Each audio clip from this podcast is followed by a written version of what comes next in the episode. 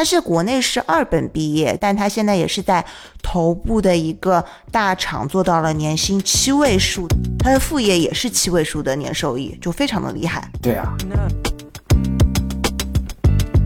我睡不着，我可能就去磨会刀。你太搞笑了吧！晚上睡不着，从卧室跑到厨房，然后磨刀霍霍。这些乱七八糟的东西，你都应该不会剪进去的吧？嗯，应该不会吧。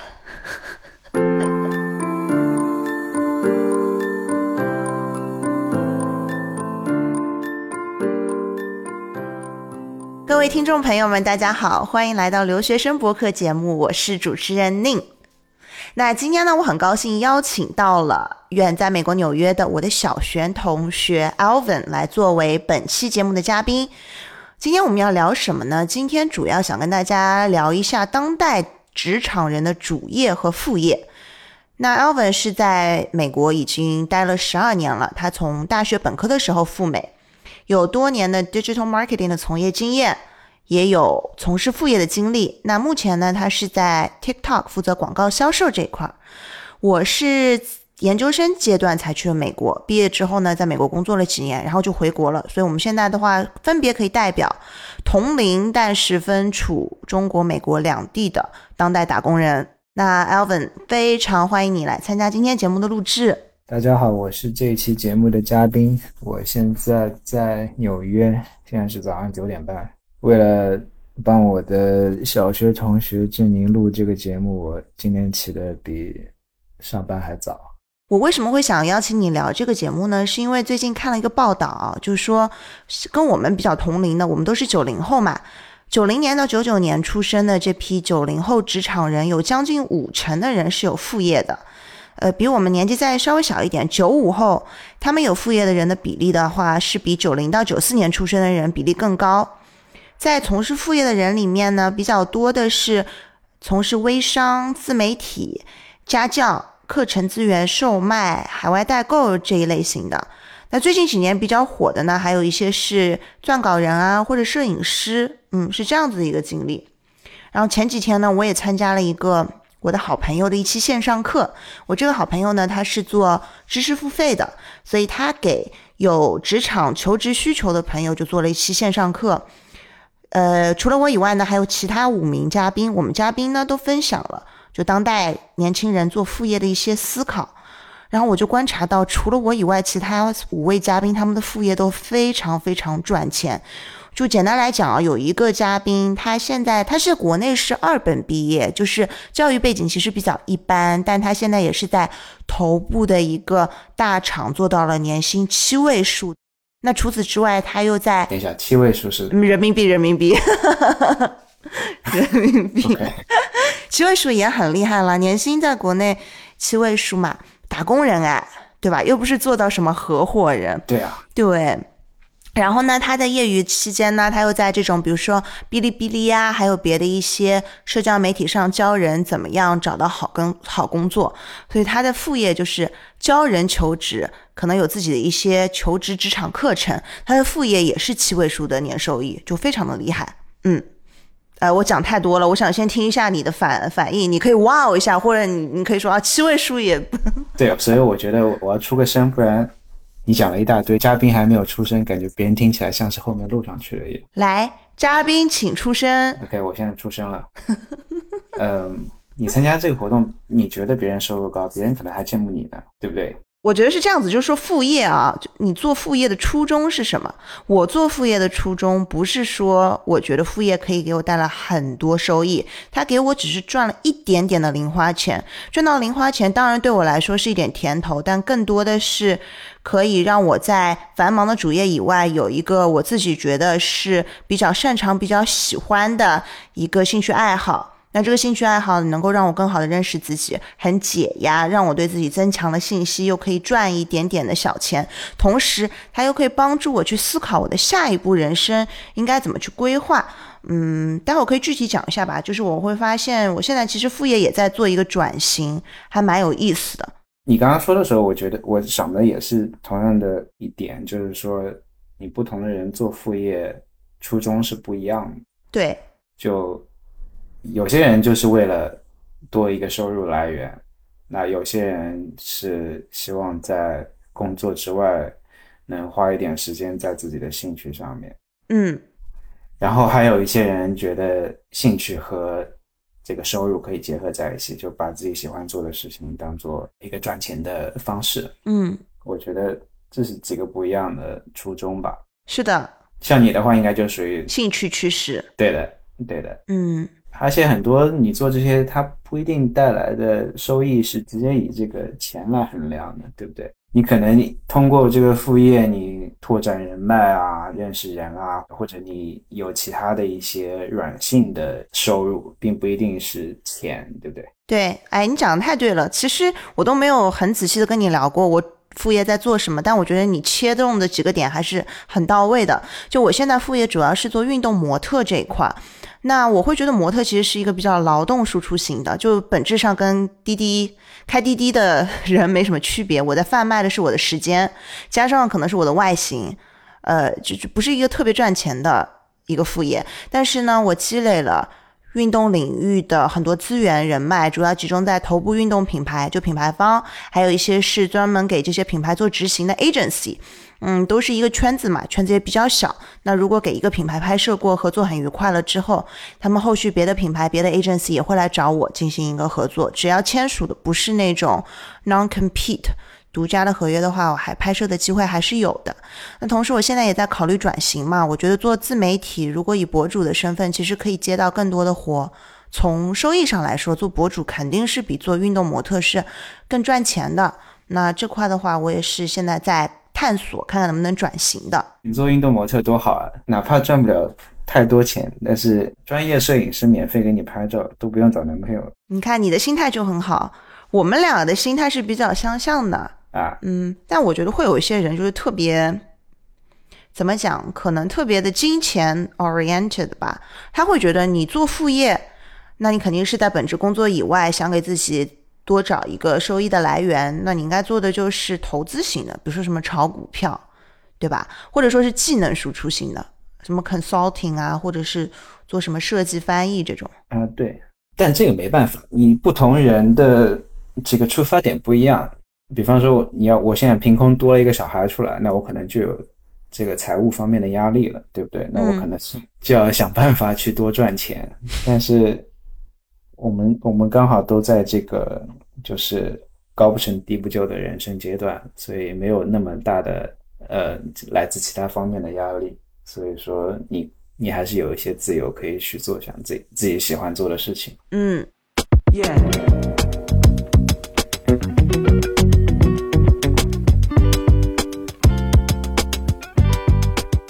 你现在的状况是什么样的？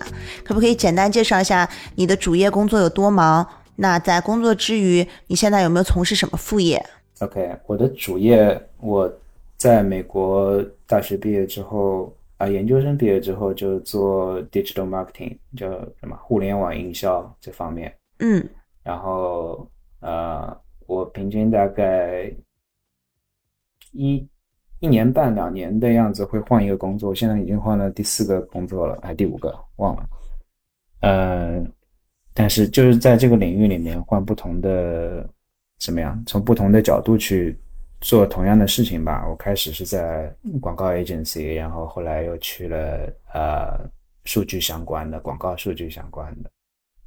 然后现在在平台方就是 TikTok，嗯。其实就是字节，嗯。嗯，对，然后然后主业就是做这些嘛，然后副业的话，呃，我没什么副业，我刚开始这几年，最开始几年的时候会跟一个平台合作啊、给这个刚毕业的学生做一些技能指导啊，然后教他们怎么面试啊，嗯。因为那个平台是其实帮呃是他们的初衷就是嗯帮助这个呃新刚毕业的学生找工作的，然啊后作为导师，诶对，我是作为他们的导师去就是辅导这些学生去改简历啊、面试啊这些东西。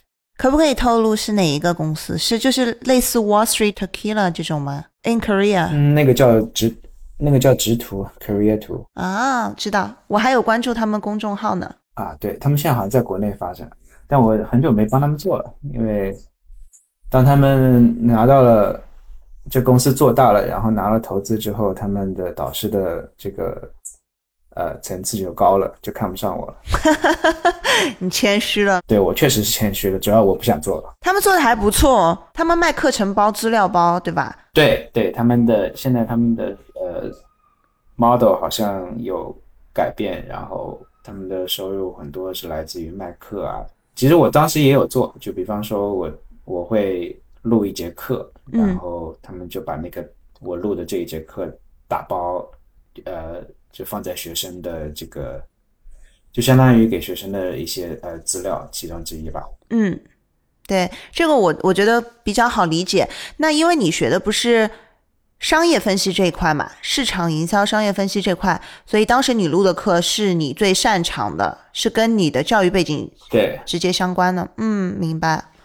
对，其实对是我擅长的。对我刚我当时我记得录了一个数据可视化的一个课啊。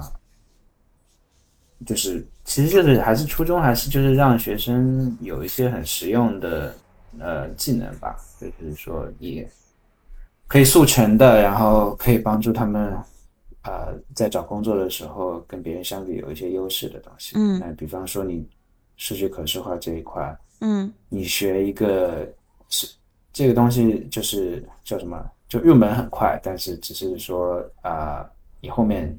需要多花时间才能变成这个大师，但是，但是这就是很好的一些例子嘛，就是你可以让学生拿来用，然后在他们面试的时候可以拿出来说啊，说我会这个，我会那个，那跟别人相相比起来，他他们就会比较有优势。嗯，当时你为什么会选择从事这样一个副业？是有人介绍你参加加入这个职图吗？对，我就觉得。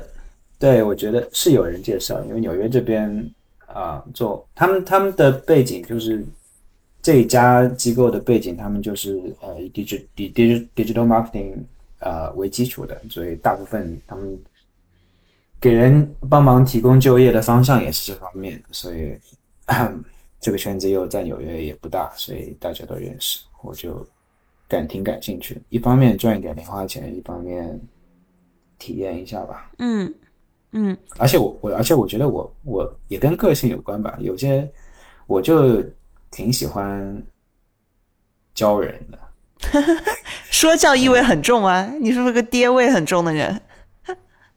啊，对你让我工作的时候去做 presentation，我可以卡壳卡半天，但你让我去给人上课，我可以不嗯，这个巴拉巴拉讲一一个小时都不觉得累。嗯嗯，当时在 career coaching 这块，你做了多久啊？嗯，断断续续两三年、三四年那样子。因为他们就是我不是一个就是每周要花固定时间的一件事情。嗯，就比方说他们有一个新的学生，他们觉得跟我的背景会比较符合，就就把这个学生交给我。嗯，然后可能在。半年之内，半年的这个这个时间之内，我会定期的跟他呃叫什么打个电话，嗯，然后改改简历啊，然后这个半年之之内，可能这个学生也是在找工作的这个阶段，所以然后我也会呃实时的帮他做一些辅导，嗯，所以是有一对一的带学生，对，嗯，那就比如说假设。我们现在模拟一下，比如说我是你美国的研究生的学妹，好了，我也是在嗯福德汉姆大学呃商学院对吧？我拿到了商业分析硕士。对，嗯，那比如说现在不是二零二二年吗？嗯，我是明年五月份要毕业的，我现在在疯狂的找工作，有一点迷茫，但我知道我自己是想留在美国的。那我通过职图。就想联系一个有经验的学长也好，或者说导师也好，给我一些找工作的建议。那我就被职图这个平台匹配到了你，所以我现在是你要带的新的一个学生。那我们是怎么样一个合作的流程？对比方说有一个新学生来了，那我会先跟他聊一下啊，你就比方说你刚才说的，你的初衷是什么？你是想你是想找一个工作，嗯，在美国打拼几年呢？你还是说想要体验一下人生？你不在乎钱，对不对？就是说我在乎啊，我可在乎了。对，不同的学生就有不同的出发点，对吧？嗯嗯，比方说你是想要在毕业之后在美国独立生活下来，那你可能就是找的工作就是会要考虑一些比较一些比较客观的一些点啊，比方说收入啊，比方说这工作给不给你签证啊，然后比方说对以后职业的发展，那如果你。不不是那么在乎这些东西的话，你可能会，呃，你的方向可能就会偏比较呃阳春白雪一点。你可能更多倾向是你去体验一下，比方说有一些公司，它的它是一个 startup，那你想要体验一下这样，呃，或者有些公司做一些很完全就全新的一些产品、一些一些服务啊，你也可以去体验一下。但这工作对这些工作的话，对。普通人来说，可能就不是那么稳定，不是那么好的选择。嗯，那你会给呃给给一个承诺或者保证，就是说你带的这个学员，保证比如说在六个月内能够找到工作，这样的承诺有吗？啊，当然不会有。这个找工作是靠自己的，你来找我帮忙，只是说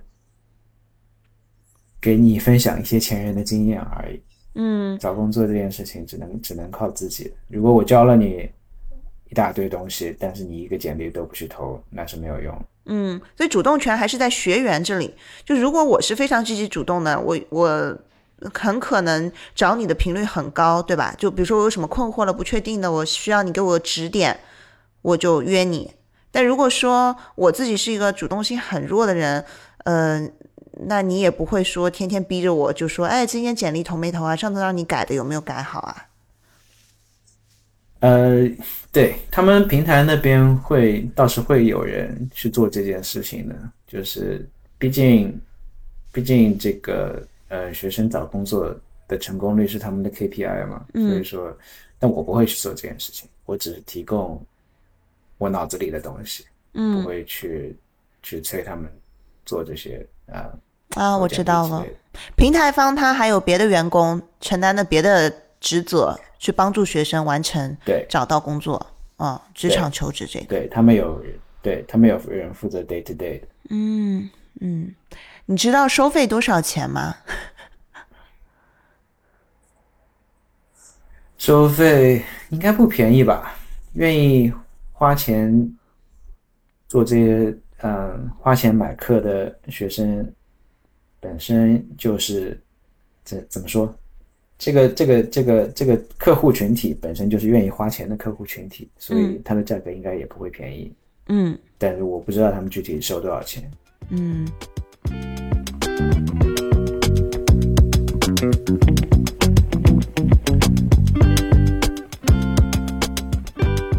我现在在上海嘛，我身边一些互联网大厂的人跟我同年纪差不多的，他们业余时间也还在兼职，就不一定是直图这个平台啊，但是是类似的。我知道有一个谷歌的朋友，他平时工作就已经很忙了，但周末的时间他还会给人做这个 career coaching，他觉得很有意思，很有成就感，尤其是那现在的一些。大学毕业生，他其实很向往能够进 Apple 啊、Google 这些大公司，或者像字节跳动，嗯，所以匹配到的导师如果刚好是在这些公司里的，呃，学员也会特别的、特别的上心，就保持跟导师比较密切的沟通。然后导师也，我至少我认识的朋友是事无巨细、毫无保留的分享他的职场上、工作上的方方面面的信息，就细到求职面试。呃，一个唱红脸，一个唱黑脸，应该怎么样去应付啊？他都会这样分享出来，就帮助人找到工作。嗯，我朋友跟我讲，就说他觉得听起来他们比我负责多了。你比较佛系是不是？嗯，不是，我觉得，嗯，这是学生自己的事情，我只是会给他们提供方向，对吧？你不能所有事情都手把手。呃，对我是这样想的。然嗯后，嗯，我只会更多的提供一些方向性的东西，但是，比方说，嗯，什么你应该做什么，你不嗯。应该做什么，嗯。啊然后有一些小 tips，比嗯。方说你面试的时候啊、比方说很多人的这个常犯的错误就是面试的时候很紧张，然后会巴拉巴拉讲自己的这个这个工作经验，但其实我会告诉别人，我就会告诉他们，呃，面试的时候，大多数很多时候别人在乎的不一定是你会什么，而在乎的是你是一个是不是一个有趣的人。嗯，那跟企业文化也有关系吧？就看这个公司，对，这个公司他想要招的人，他的 preference 是什么样的？嗯，对，这方面可能在中国就不那么常见，但是嗯美国这边肯定是啊。就就我我讲这个的目的就是说我我分享的，我跟学生分享的点都在于这方面，就是嗯对嗯，因为你自己本身是一个有趣的人，所以你也会特别关注去去挖掘你的学员他身上有什么有意思的点。呃也没错吧。我嗯但我就举个例子，就是说这些都是一些嗯、呃你看书或者你看视频学不到的找工作的技技巧，对不对？嗯，那你后来为什么不继续做了？懒了呗，嗯。没有金钱方面的压力，没有突如其来的孩子和房子。对，没错，没错。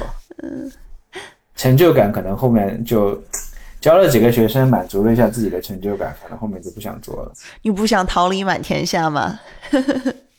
桃李满天下，哎呀，如果你让我去一个大学当老师，我是很愿意的。我这我后来还真的去过一次，我的一个研究生的同学，他后来研究生毕业之后读继续读博士了。嗯然后，嗯，他读博士的时候，不是博士是会在这边是会有呃代课的一些一些一些机会的嘛。是的，所以说他在读他在读博士的时候就带了一节呃我们学校本科生的课，然后他的他教的方向也跟我的相关，就是叫 Web Analytics，就是呃怎么说中文怎么说，就分析。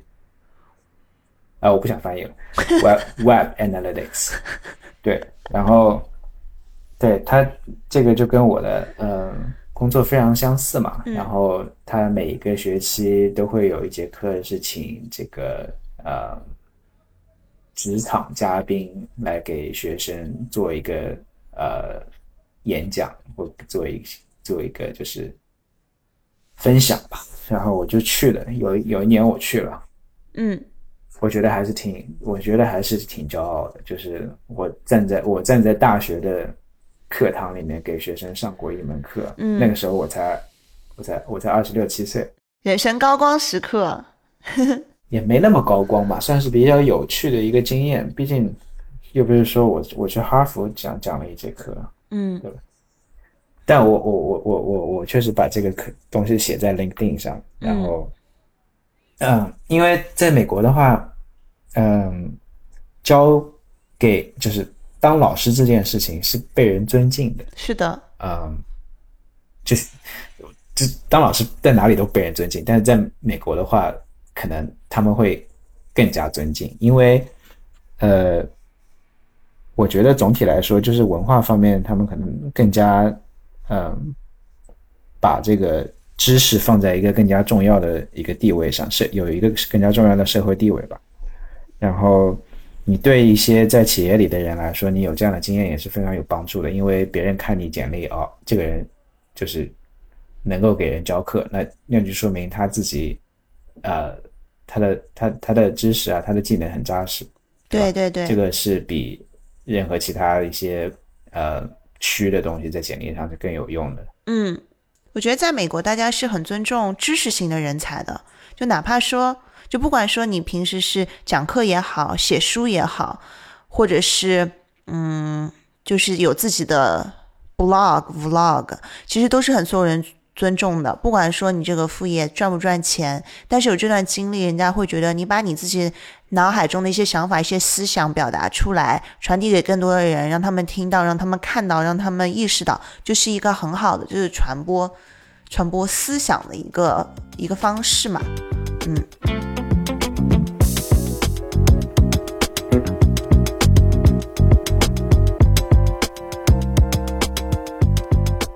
因为你不是学 business analytics 的嘛，我之前也有了解，因为我觉得中国留学生在美国学这块的人数也是比较多的，嗯，我觉得是仅次于程序员吧，至少我身边的观察来看是仅次于学习编程以外的一个比较核心的技能。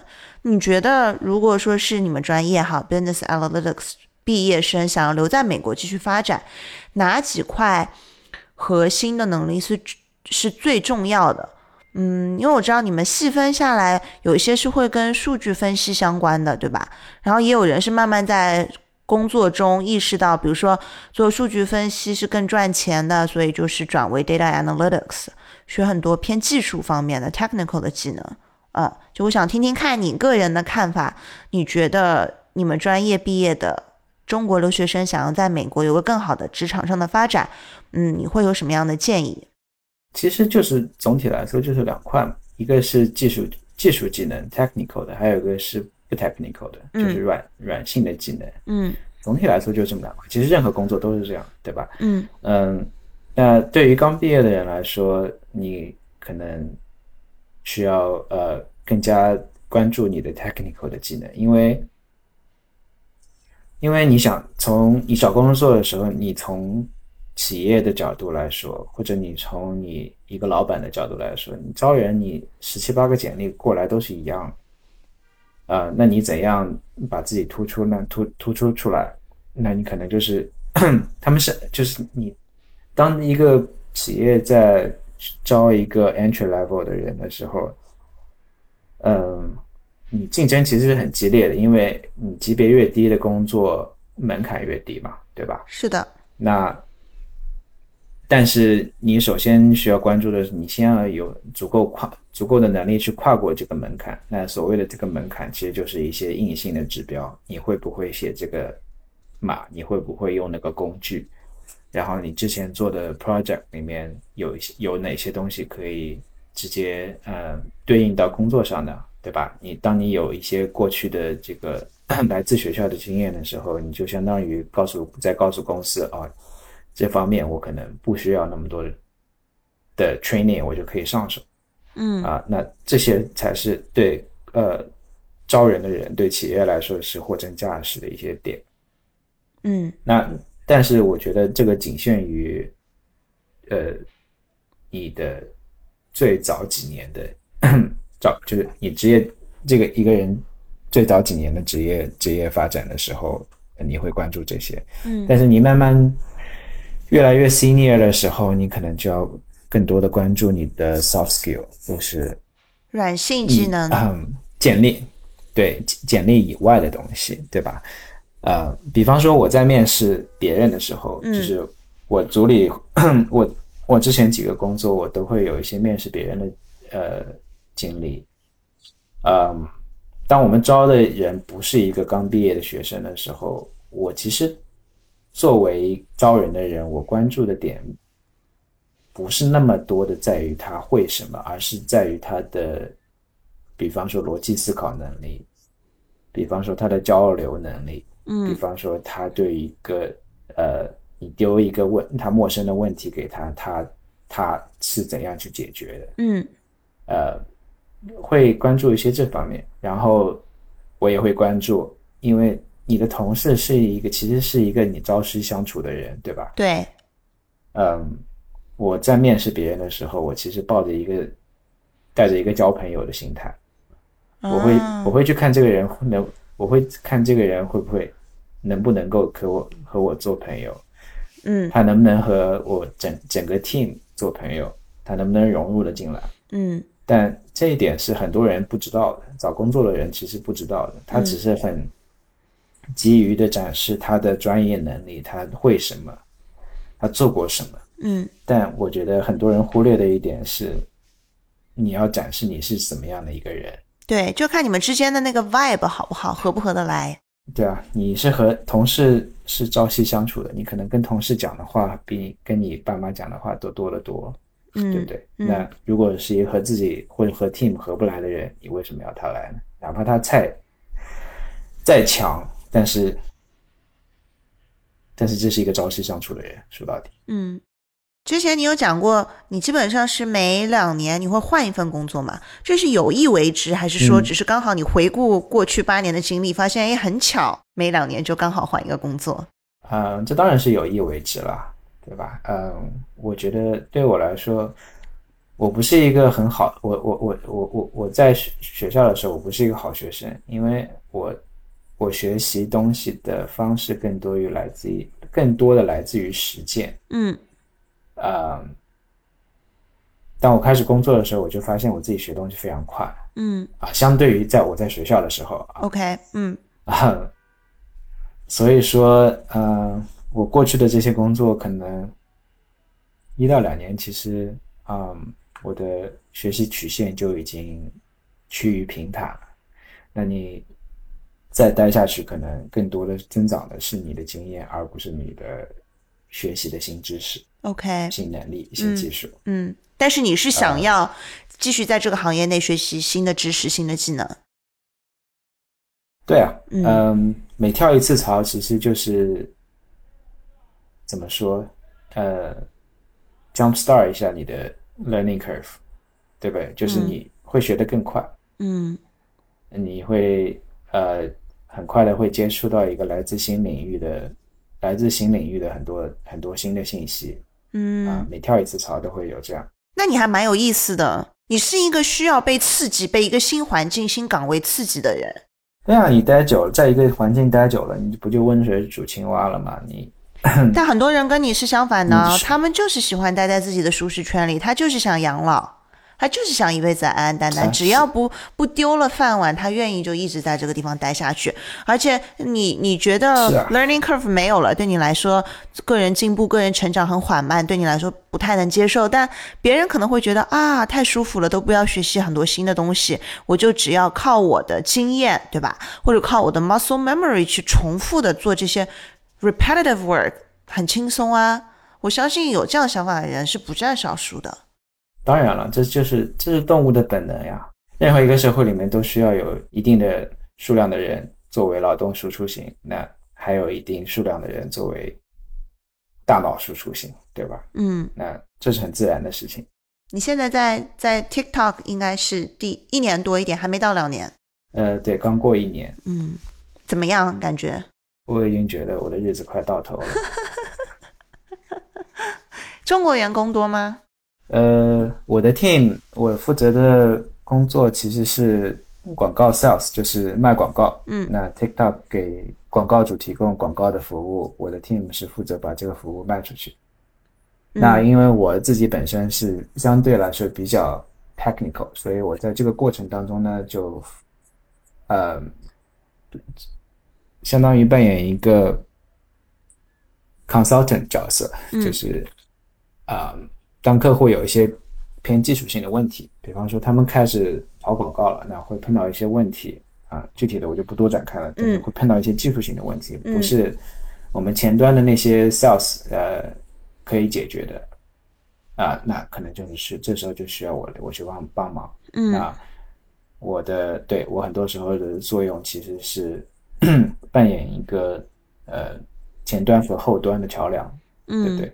呃，当有一些技术性的问题的时候，我会先去看我能不能解决。那如果我解决不了，我会啊、对接我们后台的人，后台的呃工程师，然后然后我们会一起去合作去解决，帮客户解决这些问题。所以，但最终最终的嗯、导向，最终的 KPI 其实都是我们卖出去多少广告 revenue。嗯嗯。那你的客户是美国境内的客户还是海外的客户？呃，都是美国的客户。嗯我的对我的，我平时接触的人除了 engineer，没有什么中国人。嗯对，就比方说我的客户都是我负责所有的零售业的客户，嗯哼那就是所有那些 luxury brand，就是嗯奢侈奢侈品品牌都是我的客户。嗯，哎，蛮有意思的。就比如说我打开 TikTok，然后有的时候会有个三秒钟小广告，比如说是 Tiffany 的戒指，就有可能是你在做的。打个比方啊，对啊，对，interesting。哎，你的客户都很有意思。你记不记得当时我还在纽约的时候，我们吃饭嘛？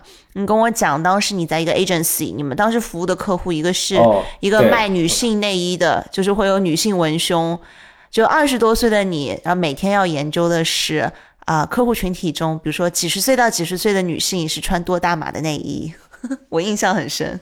对啊，这就是我工作有意思的地方。是，但你，而且这就是为什么我会经常换工作。你换一个工作，你会接触到更多有意思的东西。嗯，是的。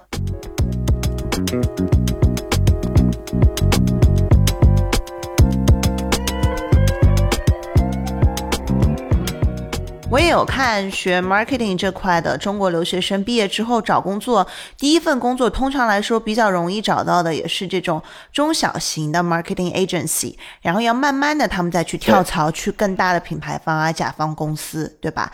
就说如果说市场营销专业出的留学生一毕业就想要进到比较大的品牌方，可能会比较难，是这样子的吗？确确实会比较难，因为 agency 的话，嗯，门槛会比较低，对于刚毕业的人来说，确实是比较容易去呃实现的一个一个一个一个地方。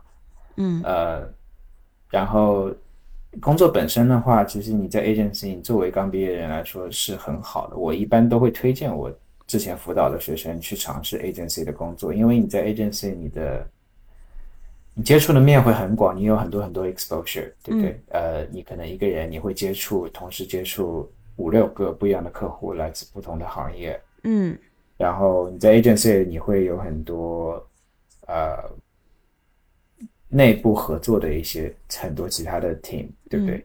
啊、比方说我以前做做的是 analytics，我在 agency 的 数据的这个 team，但我会接触到呃付费媒付费 paid media 付费媒体的那些 team，比方说有 Google 做做做 search。做搜索广告的，做 social media 广告的，还有做这个 programmatic 广告的，啊、我都会去接触到。那我甚至我现在在面试别的工作的时候，我都会还会这个提起我在 agency 最初待的这几年的这些经验。嗯，它对一个人的职业发展来说是非常有帮助的。嗯但是在另外另外一方面，你做你要做的牺牲就是钱会很少，是嗯然后呃你要付出很多的劳动。对 agency 其实更多是一个劳动力密集型产业，嗯啊，但是好处就是过几年之后你会有一个很扎实的基础，你再去做别的工作就会非常得心应手。嗯，那跟中国国内现在的情况也是类似的。Agency 的都说，哎呀，好卷、好累、好辛苦，钱好少，然后基本上就是盼望着自己能够有一天就跳到甲方做甲方爸爸。对，我听说了，在中国，尤其在中国比美国好像更加厉害。这个 agency 都是在这个行业食物链的底端。所以你是不想回国了，是不是？你就打算一直在美国了吗？没有，我想回国的。哦，你想回国的？对啊，我当然想回国了，为什么不想回国？你什么时候？因为你不是也本科读完之后，继续在美国读了研究生，研究生毕业之后就在美国工作，到现在也这么多年了，你一直都有回国工作的打算吗？还是说你一直就是两条路，你就是在挑选，在比较，看哪一个更好？嗯，对我这个人是不太会给自己设设计长期的规划的。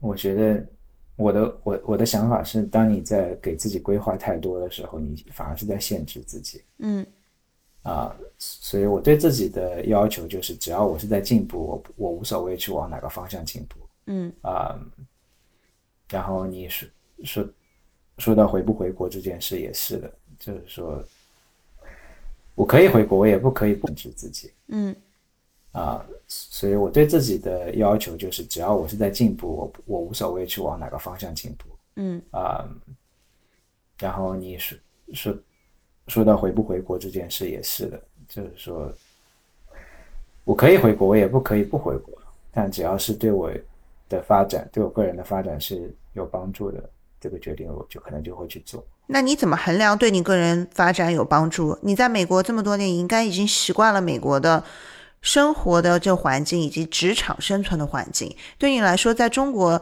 找工作或者说在中国工作，其实是一件比较陌生的事情了。对，很多东西可能是你从朋友那听说，或者甚至是你臆想出来的，它未必就是真实的。对，那这样你就就其实你很难去去判断你做的一个决定是不是最优的。那你难道你你不觉得？让自己去适应一个完全陌生的环境，就是一个对自己有帮助的事情吗？很有挑战，很很有意思的事情，我会觉得。对啊，这件事，这些这件事情的本身就是一个，对我来说是一个积极的事情。嗯，你可能积极，你对积极的定义可能并不是你的收入或者你付出的劳动。嗯。呃，我对积极的定义可能是，它会增加你的人生经验。嗯。啊，嗯，是的。就比方说，你要你要现在你去让我去总结我之前的发展之之前的职业经历来说，我可能就一句话，我可以，which is 我通过自己的努力在纽约这样的一个地方，让自己过得不错不错。嗯，那我觉得这就是一个成就。那可能十年之后你让我再总结的话，我。我可能就会说，我我我靠自己的努力，我脱离了纽约这样一个舒适圈，然后回到了国内，然后并且这样自己在国内适应下来，过得也不错。那这不是难道不是又一又是一个很有成就感的事情吗？嗯，我比较好奇，现在在美国的跟我们同龄的中国人，职场发展应该也是比较稳定了，因为工作很多年了嘛，就他们的状态是什么样的？除了就是打工以外，我们不想说什么创业什么的啊，就嗯，如果都是假设都是打工人，他们打工之外的生活是什么样一个状态啊？会说很多人还在学习一些技能，上网课，还是说像中国国内一样是做副业，或者说就是发展兴趣爱好啊，就平衡一下自己的生活社交，没有那么卷。其实都有的。但美国和中国的差别就是，在这边没有那么多的压力会去逼你做一些事情。比方说，在这边为了赚钱而做副业的人就会少很多。那我们这比毕竟在美国，你生活的压力没有那么大。嗯啊，一方面收入也会好一点，福利生活的呃福利也会好一点。嗯啊，然后另外一方面你呃。Work-life balance 也会好一点，你有更多的时间用到工作以外的事情上。嗯，那你这这些时间用用来做什么？你不同的人可能就有不同的计划了。可能有些人会投身电子竞技，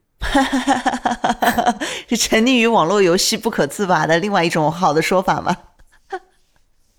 对，呃，有些人，比方说，呃。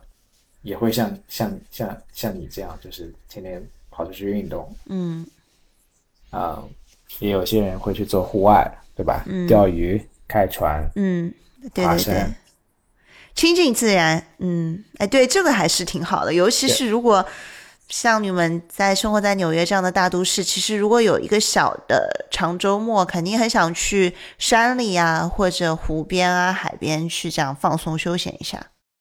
嗯，对啊，我我们经常就会 周末会去去这些地这些地方。嗯，还有一些人的话，还有人的话，你不小心生了个孩子出来，那你可能太不小心了。对，这些不小心的人就失去了自己自己的自由啊。嗯。其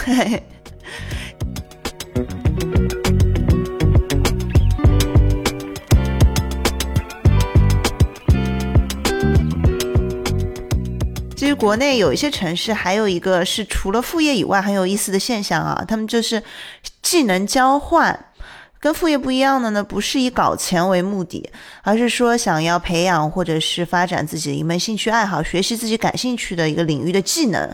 这种的话是可以付费，也可以是免费的置换，就是说我用我自己擅长的一门技能来交换学习另外一个人他身上的技能。我前几天就在刷小红书的时候，就在首页上看到有一篇笔记嘛，他推给我这个 PO 主，他想分享职场攻略，呃，教别人他自己是怎么样成功的取得这份工作的，或者说是想分享自己有很牛逼的社交技能。那以此作为交换呢，他想学习第二外语啊，想学习一门小语种。就是他发在小红书上的，我觉得这也挺好的啊，而且蛮有意思的。这个就是我会觉得说，这个人是一个有趣的灵魂，他可能没有被现实生活所累。确实是，我觉我我也注意到，我看到挺多在 B 站或者小红书分享自己工作的，但我想说的是，就因为这做这件事情的门槛太低了，你这个分享的内容。太参差不齐了，所以说作为一些这个内容的接受方，我觉得非常有必要擦亮自己的眼睛，有一些独立思考的能力。嗯，不能去这个内容太泛滥，但当内容太泛滥的时候，这个问题就是说你这个质量你是很难有把握的。嗯，你而且当你你招人教人找工作这种，很容易把人教坏了。还是作为内容生产方、生产生产者，还是需要跟有一些这个这个责任感在。然后，但你说的这个技能交换，我觉得还是很好的。嗯，不花钱学的新东西，谁不喜欢呢？是的，是的。其实还有社交属性呢，是吧？刚好又能认识新的人啊。这，哎，社交属性是很多人的初衷。其实，我觉得。打一个幌子，但是你也不能否认，真正呃想真正想学东西的人肯定也是很多啊。比方说，我之前想学日语，嗯，啊，我就苦于没有地方学，因为你也知道，你你你会日语，你学日语是非常枯燥的一件事情，你要背那么多东西。但我当时就会就会很希望有一个，比方说，在。纽约的这边的日本人，我们可以，比方说，呃，隔三差五出来喝一杯咖啡，然后在这个这个这个过程当中，我可以学一些日语，他可以从我身上学一些他想要的东西。啊，我觉得这个模式还是很好。对，你刚刚讲学日语很难，就我我本科是学日语专业的，你知道吗？我有跟你讲过吗？我知道。嗯，我那我知道，我记得。我觉得，像学习一门语言，就最难就是你有多想要能够熟练的掌握这门外语。嗯，作为兴趣爱好其实是不够的。我觉得要结果为导向。比如说，你就是一年之后你要跟你的女朋友搬到日本定居了，你必须快速的学习日本的常用的日语，那你就没有办法赶鸭子上架，你就就会被迫的很快速的、很努力的花大量的时间精力去学习啊。如果你是你自己喜欢想要看懂动漫，但是好像这个刚需又没有那么的刚，那就会可能结果不是特别特别特别的高效吧。啊，对很多人来说，看懂梦动漫也是个刚需啊。嗯，但说到底，但学学语言这件事情，嗯，我觉得还是很很很需要实践的。所以我刚才就在说。为什么我觉得技能交换是一个学语言的很好的方式？嗯，就你真的可以跟人说，啊，跟一个这个语言是母语的人去说，啊，可能这就会 比你自己在家看书、看看视频有效率多。是的，我在读研究生的时候，我们学校是有很多。日本留学生是日本政府公派过来留学的，那这些人呢，其实已经在政府部门担任一定的职位了，可以理解为政府高官。他们过来的话是携家人的，比如说带着妻子啊，有的有小孩了，就一起带过来的。那这些男生在各大。不同的学院在学习，那他们的妻子其实很多英语是不是特别好的？那在美国只是陪读嘛，就是签证应该是陪读签证，也没有工作。这时候哥大内部就会有一个类似于语言角，嗯，也会有这种，比如说日语社团，就让这些日本留学生的妻子啊加入这个社团，跟我们别的留学生也好，或者美国本土学生也好，进行一个语言学习的置换。我们从日本妻子那边学日语，学日本文化啊，可能跟着他们一起去逛日本超市，一起约着吃日本餐。那他们从我们这儿学习中文或者说英文，然后学习一下在美国生活的一些基本的生存技能，是这样子一个形式，我觉得也蛮有意思的。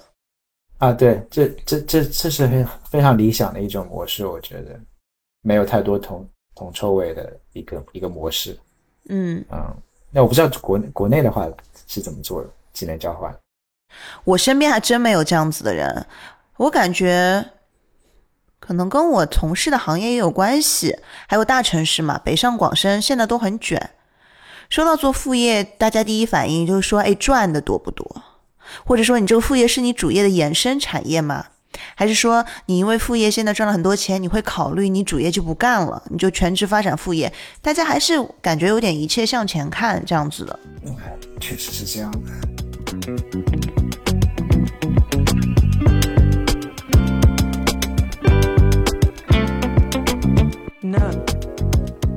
就我自己的观察和认识，副业它其实主要分为。一二三四五大类吧。第一类其实也是现在国内比较火的，是销售型产品销售型。比如说，有的人在闲鱼上卖东西，做电商、做微商啊，这个是很多的。第二块的话是做自媒体，打造个人 IP，那做博主或者是 B 站 UP 主啊。第三个是技能输出型的，这个比较好理解。那有一些人就是兼职做家教，或者说副业做家教，或者像你给一些呃第三方的公司提供那些一些 consulting 的服务啊，对吧？就是咨询或者说是 coaching，还有设计师啊、翻译啊，这些其实都是算你一个技能的输出。那第四类的话就是投资。大家觉得最赚钱，但也是风险最大的，比如说炒股票这种，这个我是完全不懂的，所以投资这个完全不在我的考虑范围之内。嗯，第五个是劳动输出型，业余时间开滴滴啊，或者说送外卖、送快递，像我这样做模特，我觉得就是一个劳动输出型。我主要是把这个分为这五大类吧。嗯，嗯，我觉得你这个做模特是非常高级的劳动力输输出型了。没有，劳动输出就是体力和时间啊。我觉得技能的成分很小。就是说，我觉，但对我，哎，你你摆 pose 这种难道不是技能吗？是摄影师会告诉你的。呃，对啊，你长怎么样，你其实也是一个与生俱来的技能。嗯嗯嗯，谢谢爸爸，谢谢妈妈。从我对从我的角度去评判这件事情的时候，我会去想你。尤其是就是出卖劳动力这些，这做这些副业的时候，我会去想我的时间，我要投资进去多少时间？对，然后我的回报值不值不值得我的时间？时间也是，你说的很对，对吧？你说的非常对。这样做模特，其实拍摄时间没有很长，但是平时日积月累，因为我喜欢运动，喜欢健身，我享受运动出汗带给我的快乐。我平时通过运动，我已经是就是。在维持身材。那对于我来说，如果我接到模特的活，我不需要再努力的说克制饮食、节食几天，让自己身材有一个比较好的状态，我是直接就可以去拍的。那这样子对我来说，其实我的时间成本只是花在当天的拍摄上，而不是说，呃，我我每一天就是自己在 work out 的时间，或者我自己每一天三餐吃饭的时间，都算是在为我的模特事业做准备。我觉得是这样子的。是的，就比方说你去开出租车、开滴滴，啊，可能确实可以有不错的一个收，把它当做一个不错的收入来源。但是你要想，你花出去多少时间，你付出了多少体力，你要跟多少奇奇怪怪的人相信和他们聊天，这些都是你的成本。你的成本不一定值得这些这些金钱的收入。嗯。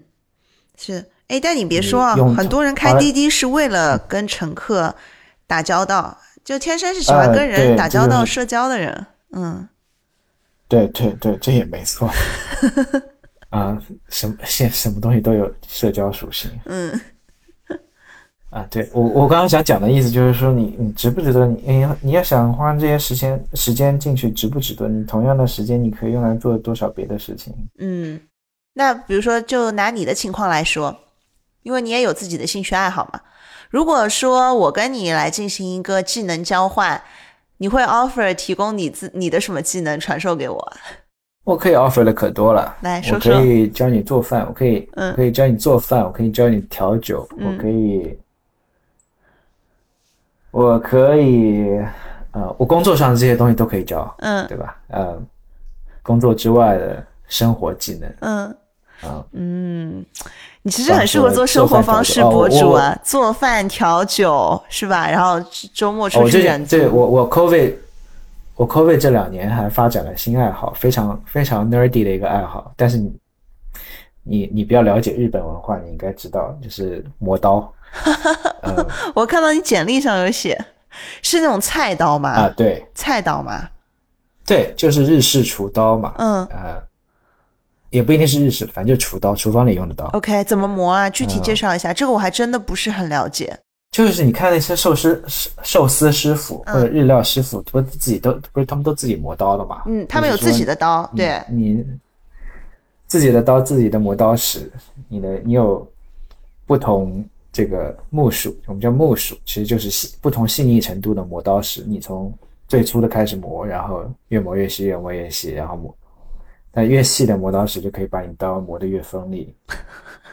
对我来说，对我我我也不知道为什么我会有这个爱好，可能是因为我喜欢做饭，嗯然后呃又喜欢日本的东西。但是对我来说，其实我后来开开始玩这个东西之后，我发现它对我更重要的意义是，它可以让我进入心流。啊、啊，我是一个很浮躁的人，我我我是一个很浮躁的人，我很难去自己安静下来。嗯、我平时连电影都不看，我不是不是因为我不喜欢看电影，是因为我就静不下来。嗯但是磨刀这件事情，跟就像很多人写书法、画画一样，对修身是一个可以养性让你进进入心流的一个方式。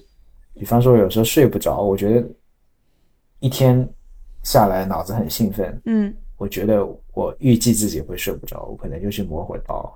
太搞笑了吧！晚上睡不着，从卧室跑到厨房，然后磨刀霍霍。对啊，做一件做一件可以让自己静，只是让一个让自己静下来的一个方式。可是磨好了刀，不是很想切东西吃吗？不是应该食欲大增，怎么还想睡觉？呃，呃，也这这件事也是发生过的。哎，这磨刀就是嗯你是自学的吗？比如说网上看一下小视频就知道怎么磨，还是说你有一个实地有一个什么师傅带着你？那我都是看 YouTube 学的。这么有意思，磨一次刀要多久啊？因为进入心流不是说就几秒钟看。视频学的。嗯，对我刚磨刀对磨一次，对要多久啊？看你的熟练程度嘛。我觉得二十分钟半小时可能哦，可以搞定一把刀。你熟了熟练的话更会更快。蛮有意思。那多久一把刀多久需要去被磨一次啊？如果你天天在厨房里面用的话，可能一个月就要磨一次。啊，哎，那真的还蛮有意思的。嗯。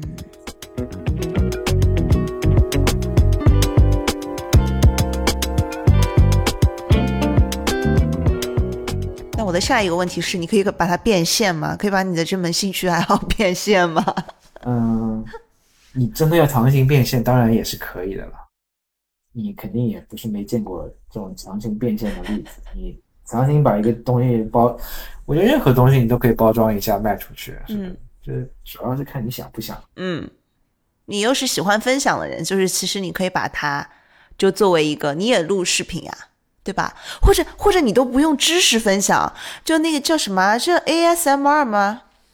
就有的人喜欢听这个声音的，你就录，倒倒倒也是啊，是不是？非常好的点子。对啊，对，拯救广大失眠人士。就就就就就就录几个半小时的视频，就光是咔嚓咔嚓磨刀的声音，然后就然后就放在 B 站上，有人就会自己来听，当做白噪音，是不是对？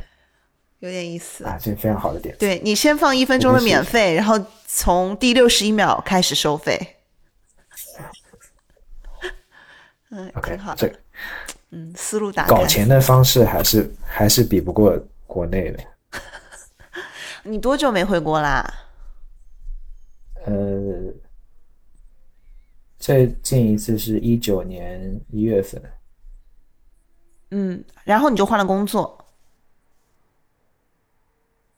嗯，对，当时换了工作，然后就开始 COVID 了。嗯，下次有机会哦，不对，COVID，COVID 是 COVID 是二零一九年底，对吧？对，是的。啊，OK。嗯，那我感觉更大概率是我我会来纽约，然后我见到你，而不是你回国你见到我。我感觉。啊，我呃不一定嘛，我我有可能现在不是开放了吗？香港不现在不是零加三了吗？是的。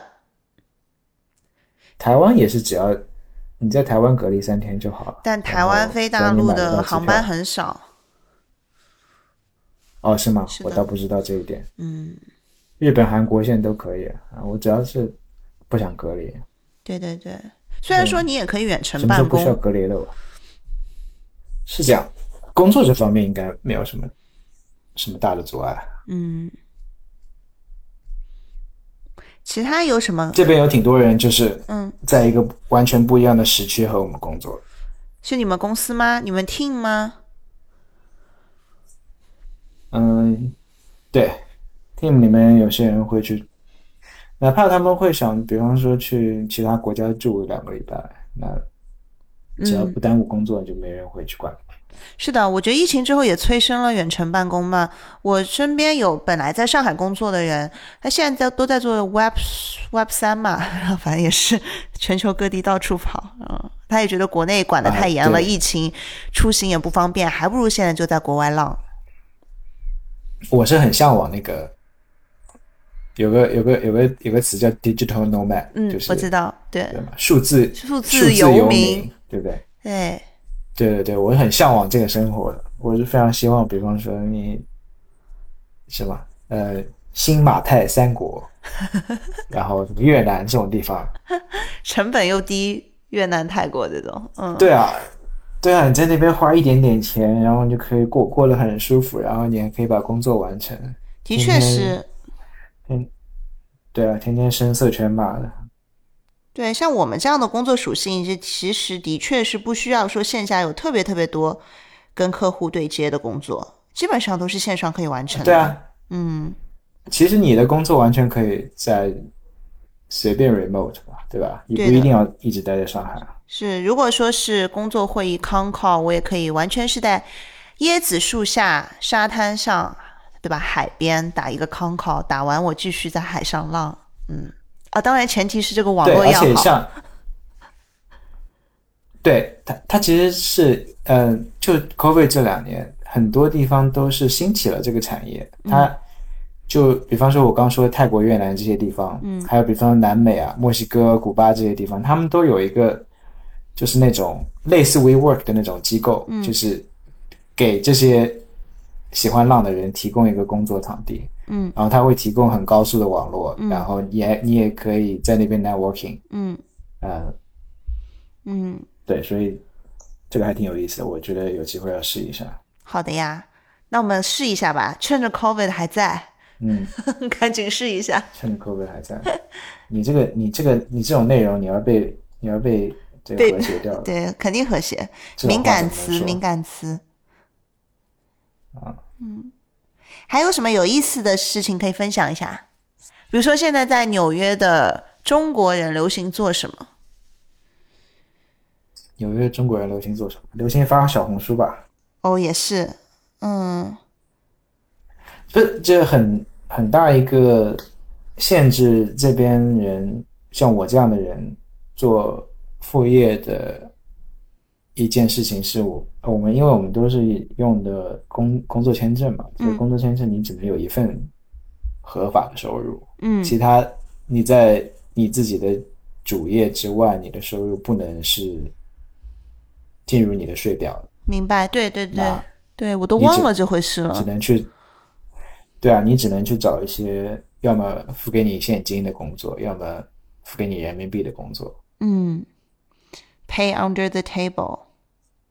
哎，那我来，对，这也是一件思路打开，思路打开。我做你的经纪人，我做你的代理人，你继续做磨你的刀啊，你发磨刀视频在网上，然后付费，我帮你收，以后我直接转给你爸妈好了，就说这是你儿子赚来给你们养老的钱。是这样的呀，是可以这样的呀。呃，我之前有在帮国内的呃。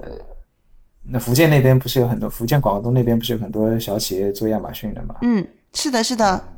我会。广东也有。之前有帮他们做过，对啊，我之前就帮他们做过这个在 Amazon 上的搜索广告，嗯，引流，嗯。然后，那对啊，就比方说卖这种电子产品的小电子产品的厂家，嗯，他们需要。就是在 Amazon 上面打广告，嗯，因为你你 Amazon，你比方说你搜一个产品，它不是最前面几个它都是广告嘛？是的，就是厂对商家要付钱，付了钱才能付了钱才能拿到那个广告位的。对，那我当时当时做的就是这个，嗯，对我帮帮了两个厂做了一些这方面的事情。嗯，那就我可不可以理解为，如果现在还有类似的厂商找到你的话，你还是会继续做的？看给多少钱吧。看，话说回来，这件事情对吧？就是你你看看你花的时间和收入成不成比例？嗯。如果你要我牺牲一些自己打游戏的时间去做这个事情，我是愿意的。嗯。但你要我牺牲其他时间，我就不愿意了。嗯，这个可以理解。嗯。对，你可以，对，你可以，你可以，你可以帮我做这个经纪人。好的，我帮你留意这个市场上的动向和一些机会。其实就是，这个是这个机会肯定还是很多的。就其实就是，呃，中国想要出海的企业，呃，有的有的，专门有个名词就出出海嘛，对吧？他们就会有很大的在这这个做广告方面的需求。不光是 Amazon，嗯，也会有，比如比如在 Face Facebook 上做广告，也有在。Google 上做广告，对，还有 TikTok，对吧？嗯，都可以做。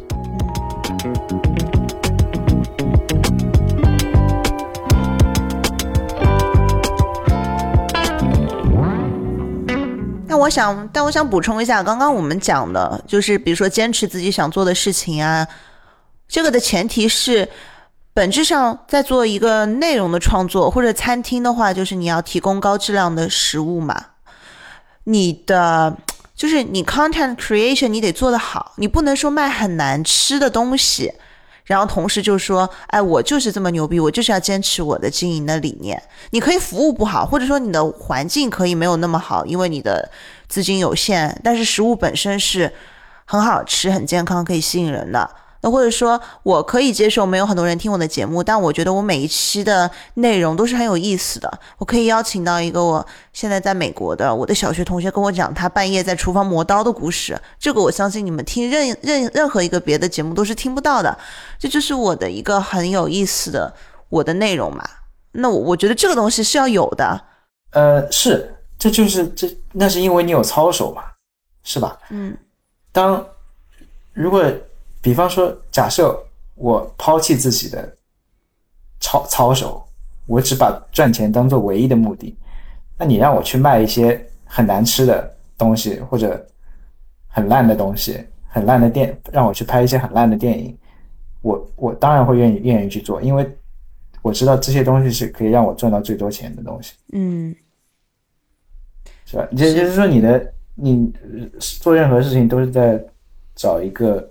经济利益和你心中的这个这个呃坚持的那个东西的平衡点，对对吧？是的。你就像王王家卫拍电影，他呃那几部电影拍出来都是没有赚什么钱的，但是因为他坚持了这件事情，这些电影在二十年之后又火起来了。嗯。呃，说明他当时做的那个是有质量的东西，嗯，但在当时的那个环境下，他赚不到钱，嗯。你还有没有什么给后来人的建议啊？既然你这么喜欢说教，后来人的建议啊，嗯，啊，可以啊，可以说啊，来吧。后来人建议就是曾经的导师，对于刚刚毕业的想要留美的中国留学生，有什么想要说的？对，我有一个很想说的一件事情，就是，呃，很多人都把工作这件事情看得太重了。你不觉得就是你当你去一些社交场场合，然后，呃，很多人在大部分人在自我介绍的时候，都是先说我我叫什么名字，然后最多说我我是哪个城市的，我我我我是哪里人，然后就在说我的工作是什么。嗯我觉得这件事情又很病态，你你你把自己的也不病态，可能有点重，但是对我来说还是比较病态的。就是说，你把自己的工作当成你名字、家乡之外的第三个标签，我觉得你的人生还有什么其他的东西吗？嗯，那就是没有趣的人啊。我大概懂你想表达的意思。我的理解是，除非说你是自己是自己创业，或者说你是事业心很重的人，如果工作对你来说只是工作，不是一份事业的话，嗯就是这完全是没有必要你告诉别人说你在做什么工作，或者说来标榜，自己。他可能也是会，也会是个有趣的人，但，但他就不应该，对我来说，工作只是可能，在我的生活中排名第四、第五的事情。可能我百分之百的精力，我可能只有百分之三十、百分之四十花在工作上，最多了。嗯嗯，很最重要的是哪一块对你来说？最重要的啊，最重要的，唉，这个又要点掉了。最重要的又都是在自己身上，嗯嗯，然后你可能你发展，你你对自己的发展，你自己的成长，然后你的社交，你的社交就是所就是你的你的家人、你的朋友，嗯哼然后再往下才是工作。嗯，你刚刚讲的，你每两年换一份工作，你的要有一个学习曲线什么，我也能够大概感受出来。对你来说，工作是帮助你再继续挖掘自我、探索自我，然后自我提升的一个途径和方式，就不是像很多人说的，说我这个工作为了一定要赚特别多的钱，当然能够赚到钱肯定是好事嘛，这是体现你的社会价值的。嗯，那你对你，我我我能感觉到你是一个很爱自己、很很关注自我的一个人。是没有什么人会把一个工作做一辈子的。嗯那你在你的后面几十年的人生道路上面，你所做的事情是取决于你自己的成长，你有你你自己成长到了什么阶段，嗯对吧？如果比方说你永远只做一个工作，你永远只在那写代码的话，你永远不会想到自己创业。蛮有意思的，我也很好奇，一年之后我们俩是什么样一个状态？一年之后，你这份在 TikTok 工作就满两年多了，你肯定就换了。然后你可以到时候来反问我一下，我的副业在做什么，我有没有成功转型为博主？好的，谢谢 Alvin，跟你聊得很开心，也谢谢收听我们节目的听众朋友，我们下期再见，拜拜。你正在收听的是留学生播客节目第二季，我是主播郑宁，希望你能喜欢这期节目，我也非常希望能得到你的反馈。如果你有任何关于我或这档节目的想法、批评和建议，欢迎你在收听这期节目的 APP 上留言给我，也希望你把这期节目分享给你的朋友们。期待下期节目与你再会。